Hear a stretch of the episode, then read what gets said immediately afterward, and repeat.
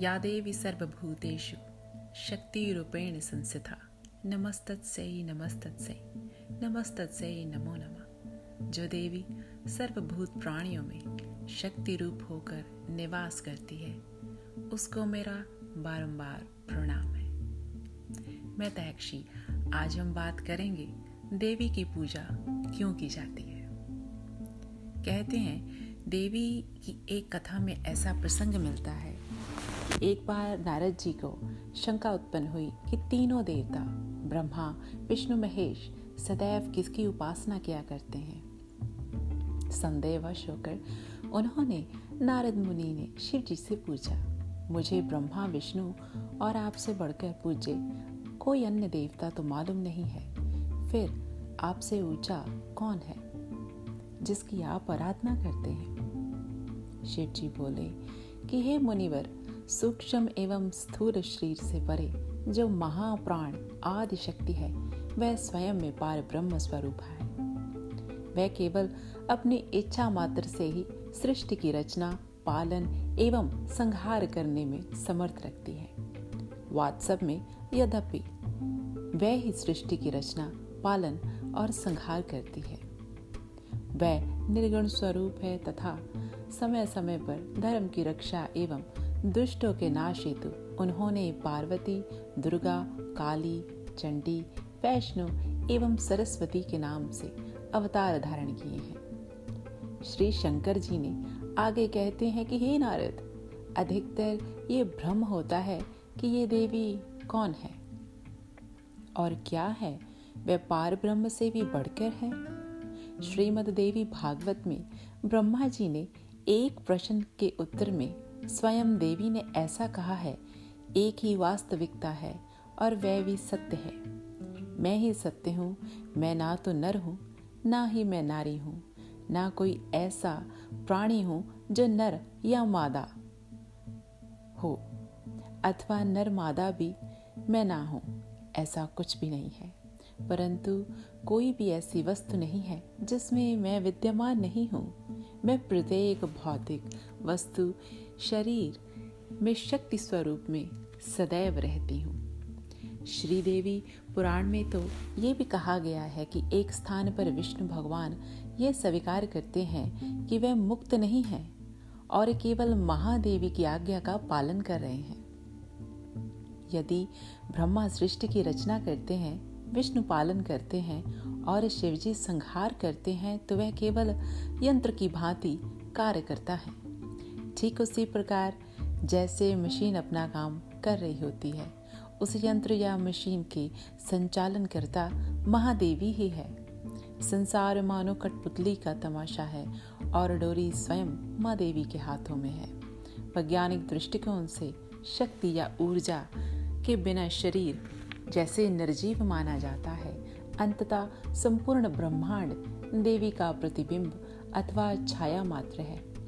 समस्त भौतिक पदार्थ एवं जीवों में शक्ति द्वारा चेतना व प्राण का संचार होता है। वैनश्वर संसार में चेतना के रूप में प्रकट होने से देवी को चिंता स्वरूपणी माना जाता है। ब्रह्मा, विष्णु, महेश सहित अन्य सभी देवता कालांतर में नाशवान हो सकते हैं, परंतु देवी शक्ति सदैव अजन्म और अविनाशी है। वही आदि शक्ति है, वही अनंत है। श्रीमद् भागवत पुराण में महर्षि वेद व्यास राजा जन्मेजय से कहते हैं कि, हे जन्मेजय आप इस बात में लेश मात्र भी संदेह न रखें। जिस प्रकार एक जादूगर अपनी गुड़ियों का खेल रचाता है, उसी प्रकार महादेवी अपनी इच्छा से शक्ति द्वारा चल अचल भौतिक प्राणियों व वस्तुओं की रचना व संहार किया करती है। इसी प्रकार वह सभी मनुष्य और देवताओं द्वारा भी पूज्य है। और देवी की उत्पत्ति कैसे हुई? असुरों के अत्याचार से तंग आकर देवताओं ने जब ब्रह्मा जी से सुना कि हे दैत्यराज को वर प्राप्त हो गया है और उनकी मृत्यु किसी कुंवारी कन्या के हाथ से ही होगी तो सब देवताओं ने अपने सम्मिलित तेज से देवी के रूप को प्रकट किया। विभिन्न देवताओं की देह से निकले हुए इस तेज से ही देवी के विभिन्न अंग बने। भगवान शंकर के तेज से देवी का मुख प्रकट हुआ। यमराज के तेज से मस्तक व केश प्रकट हुए। विष्णु के तेज से भुजाएँ बनी। चंद्रमा के तेज से स्तन। इंद्र के तेज से कमर। वरुण के तेज से जंघा।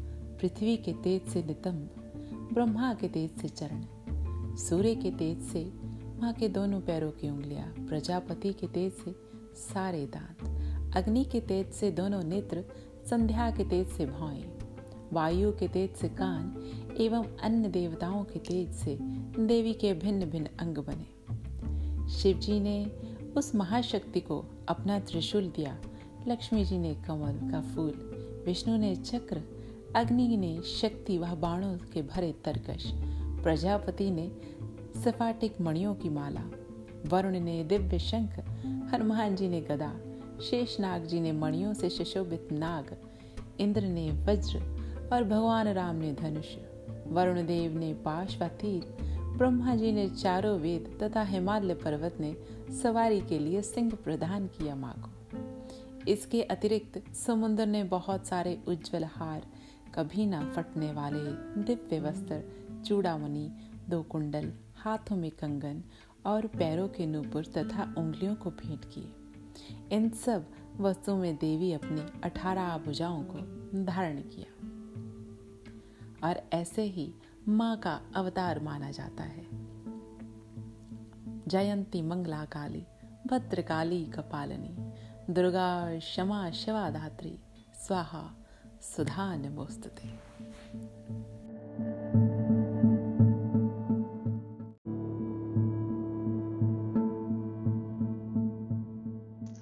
जय माम्बे हमारा पहला पॉडकास्ट देवी की उत्पत्ति पर था और आज हम बात करेंगे शक्तिपीठों का इतिहास एवं देवी मंदिरों की स्थापना, जिसमें हम सबसे पहले भगवती सती पार्वती की कथा को जानेंगे। एक समय महाव्रती राजा दक्ष ने देवी का तप किया। तीन हज़ार दिव्य वर्षों तक निरंतर तप करने के बाद राजा को जगदम्बा के दर्शन दिए। वह कृतार्थ हो गए। राजा दक्ष ने देवी से पूछा कि भगवान शंकर ने रुद्र नाम से ब्रह्मा के पुत्र के रूप में अवतार लिया है और आपका अवतार अभी नहीं हुआ तो शिवजी की पत्नी कौन होगी? तब जगदम्बा ने उन्हें ये वर दिया कि मैं ही तुम्हारी स्त्री के पुत्री रूप में उत्पन्न होकर कठिन तप कर कर शिव की पत्नी बनूँगी। शिव जी बिना कठिन तप के प्राप्त नहीं हो सकते हैं। कालांतर में महामाया ने दक्ष प्रजापति के घर जन्म लिया तथा सती के नाम से वह माता पिता के घर में रहने लगी। जब सती बड़ी हो गई तो उसने शिव जी की प्राप्ति के लिए माता से तप करने की आज्ञा मांगी। जब से वह तपस्या के लिए गई, तब से उनका नाम उमा पड़ गया। तप की समाप्ति पर भगवान शिव ने सती को दर्शन दिए। सती के आग्रह पर कैलाशवासी भूत भावन शंकर ने सती के पिता के घर जाकर विधिवत रूप से सती को स्वीकार कर लिया। एक समय देव सभा में दक्ष प्रजापति के आगमन पर जब भगवान शंकर उठकर खड़े नहीं हुए तो महाराज दक्ष ने पृष्ठ होकर संसारिक संबंध में से मेरे पुत्र समान होते हुए भी मुझे प्रणाम नहीं किया। अंततः, हे देवताओं, मैं इसे वहशीकृत करता हूँ। आज से वे देवताओं के साथ भाग नहीं पाएँगे इसी बात को लेकर राजा दक्ष शिव जी के निंदक हो गए। एक समय लीलाधारी शंकर सती के साथ नंदीश्वर पर बैठे त्रिलोकी का भ्रमण कर रहे थे। तो दंडक वन के पहुँचने पर शंकर जी ने विरह से व्याकुल होकर घूमते श्री रामचंद्र जी को प्रणाम किया। इस संबंध में ये भी कहा जाता है कि एक बार शिव अखंड समाधि में लीन थे तो दीर्घ काल के बाद जब उन्होंने समाधि खोली तो उनके मुख से राम शब्द निकला। भगवती सती ने उसे सुनकर शंकर जी से पूछा, हे स्वामी, राम कौन है जिनका आप स्मरण करते हैं? तब शिवजी ने उत्तर दिया, हे प्रिय, राम ही मेरे आराध्य देव हैं। वह साक्षात पर ब्रह्म है। वर्तमान में वह मानव शरीर धारण कर उत्पन्न हुए हैं और भूमंडल पर लीला करके विचर रहे हैं। धर्म की स्थापना के लिए ही मेरे प्रभु ने यह अवतार लिया है। अंततः मैं उन्हीं का स्मरण कर रहा हूँ।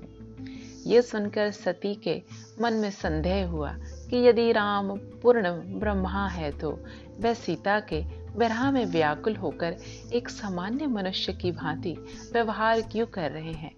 अंतर्जामी भगवान शंकर ने जब यह जाना कि रामचंद्र ने पूर्ण ब्रह्मा होने के बारे में, सती के मन में शंका है तो उन्होंने सती से कहा, हे प्रिय, यदि तुम्हारे मन में किसी प्रकार का संदेह हो तो तुम स्वयं अपनी बुद्धि से परीक्षा ले सकती हो। पति की स्वकीर्ति पाकर सती उस स्थान पर पहुँची, जहाँ रामचंद्र जी सीता के विरह में व्याकुल होकर भटक रहे थे। इस समय सती ने सीता जी का रूप धारण कर लिया था। और सोचा कि यदि रामचंद्र उन्हें देखकर भ्रमित हो जाएँगे तो स्पष्ट हो जाएगा कि वह पूर्ण ब्रह्मा नहीं है। परंतु सती जी ने जो सोचा, उसका उल्टा हुआ। सीता का रूप धरकर आती सती को देखकर भगवान राम ने उन्हें प्रणाम किया और कहा, हे माँ, आप वन में क्यों विचरण कर रही हैं? भगवान शंकर किधर हैं? रामचंद्र जी के मुख से माता शब्द सुनकर सती अत्यंत लज्जित हुई और इस स्वरूप को त्याग कर शंकर जी के पास लौट आई। शिव जी जी के योग दृष्टि से जब सब कुछ देखा तो उन्होंने सती को मात्र तुल्य सीता का रूप में देखकर उसी समय उन्होंने सती को पत्नी रूप में त्याग दिया। सती के मन में घोर पश्चाताप और दुख हुआ। लेकिन धीरे धीरे सती को पता चल गया कि भगवान ने उन्हें पत्नी रूप में त्याग दिया है। वह दुखी रहने लगी। इस समय दक्ष प्रजापति ने कनखल नामक स्थान पर एक बड़े भारी यज्ञ का आयोजन किया। यज्ञ के भाग लेने के लिए उन्होंने सभी देवताओं को आमंत्रित किया। परंतु पूर्व द्वेष के कारण शिवजी और सती को नहीं बुलाया। राजाओं और देवताओं को विमानों में बैठकर पिता के यज्ञ में सम्मिलित होते हुए देख जाता सती जी के मन में बड़ी अवहेलना हुई। वह पति से वहाँ जाने की आज्ञा प्राप्त करने के लिए पूछने लगी। शिवजी ने बिना निमंत्रण के जाना उचित नहीं समझा। सती ने पुनः आग्रह किया और पुत्री को पिता और गुरु के घर बिना बुलाए जाने में कोई दोष नहीं। अंततः शिवजी ने सती को दक्ष के घर जाने की आज्ञा दे दी, परंतु स्वयं नहीं गए। सती अपने पिता के उत्सव में जाकर सम्मिलित हो गई, लेकिन वहाँ उसका वैसा आदर नहीं हुआ जैसा अन्य निमंत्रित अतिथियों का हो रहा था। भगवान शंकर जी की अर्धांगिनी सती ने अपने पिता का यज्ञ में समस्त देवताओं के साथ पति को ना बुलाए जाने पर उनका घोर अपमान सम, समझा। वह निरादर को सहन न कर सकी। मन ही मन में पत्नी रूप में त्यागे जाने का भी दुख हो रही थी। वह यज्ञ के समक्ष खड़े होकर क्रोध में आकर कहने लगी हे पिता मैंने तेरे शरीर से जन्म लिया। तूने मेरे पति का अपमान किया। इस कारण मैं तेरे से उत्पन्न इस शरीर को अब नहीं रखूँगी। अंततः यज्ञ में अपने पति का भाग भी ना देखकर, तुरंत ही देह त्याग देने का संकल्प कर, उस यज्ञ कुंड में गिरकर अपने प्राणों की आहुति दे दी। सती हवन कुंड में कूद पड़ी। यज्ञ में हाहाकार मच गया। सूचना महादेव को मिली। परिस्थिति को देखकर महादेव जी को रौद्र रूप धारण करना पड़ा। उन्होंने तुरंत ही अपने गणों को आज्ञा दी, यज्ञ को तहस नहस कर दिया जाए। दक्ष का सिर काटकर उसी हवन कुंड में फेंक दो, जहाँ सती का शरीर गिरा है। गणों ने यज्ञ नष्ट भ्रष्ट कर दिया। दक्ष का सिर भी हवन की ओर भेंट कर दिया। गणों ने यज्ञ नष्ट भ्रष्ट करने के बाद ये देखकर समस्त देवताओं ने महादेवी से क्षमा मांगी और उनकी स्तुति की। फलस्वरूप महादेव जी को प्रसन्न कर लिया गया। सबके विचार अनुसार यज्ञ तो पूर्ण होना ही चाहिए था। दक्ष के धड़ के साथ बकरे का सिर जोड़कर उन्हें जीवित किया और तत्पश्चात दक्ष ने बकरे की भाषा में बम बम शब्द का उच्चारण करके महादेव की स्तुति की। शिवजी प्रसन्न हुए और यह वर दिया कि तेरी भी पूजा मेरी ही समान होगी। इस घटना के फलस्वरूप हरिद्वार में, कुछ ही किलोमीटर पर कनखल नामक स्थान में दक्षिणेश्वर महादेव का मंदिर बना है। यूँ तो वर्ष भर में श्रद्धालु दर्शनों को जाते हैं, परंतु सावन में विशेष पूजा होती है। सावन के प्रत्येक सोमवार को यहाँ मेला लगता है। मंदिर काफ़ी भव्य बना गया है। दर्शन करने वालों की मनोकामनाएँ पूर्ण होती हैं। मंदिर के समीप श्री गंगा जी के पावन तट पर सती घाट बना है। और यहाँ पर स्थित विसर्जन किया जाता है। इसके बाद शिव जी सती के विरह में व्याकुल होकर उनके मृत शरीर को हाथों में लिए तीनों लोग घूमने लगे। इस स्थिति को देखकर भगवान विष्णु ने चक्र से सती के शरीर के टुकड़े टुकड़े करके गिरा दिए। सती की देह के अंग व भिन्न स्थानों पर गिरे। सभी स्थानों को शक्तिपीठ माना जाता है। पति के अपमान से दुखी अपना शरीर त्याग करने के बाद फिर उन्हें महादेव से विवाह करने के अभिप्राय से उन्होंने हिमाचल के घर जन्म लिया। जब सती की माता का नाम मेनका था, मेनका सदगुणी एवं इत्याधिक रूपमान थी। माता के समान शरीर का वर्ण उज्जवल होने में ही उन्हें गौरी तथा पर्वत राज की कन्या होने के कारण पार्वती कहते हैं। आज भी वह जगत जननी आदि शक्ति और सर्वव्यापनी के रूप में भारतवर्ष में पूजी जाती हैं। और माता के वर्तमान युग में, जिन्हें नौ देवियों की अत्याधिक प्रसिद्धि है और जिनके मंदिर भारतवर्ष में विभिन्न स्थानों पर हैं वह लाखों यात्री नव प्रतिवर्ष जाकर अपनी भक्ति भावना परिचय देते हुए नौ देवियों के दर्शन करते हैं। और वो नौ देवियाँ इस प्रकार है? श्री नैना देवी, श्री चिंतपूर्णी देवी, श्री ज्वाला देवी, श्री ब्रजेश्वरी देवी, श्री वैष्णो देवी, श्री चामुंडा देवी, श्री मनसा देवी, श्री शाकंभरी देवी और श्री कालिका देवी।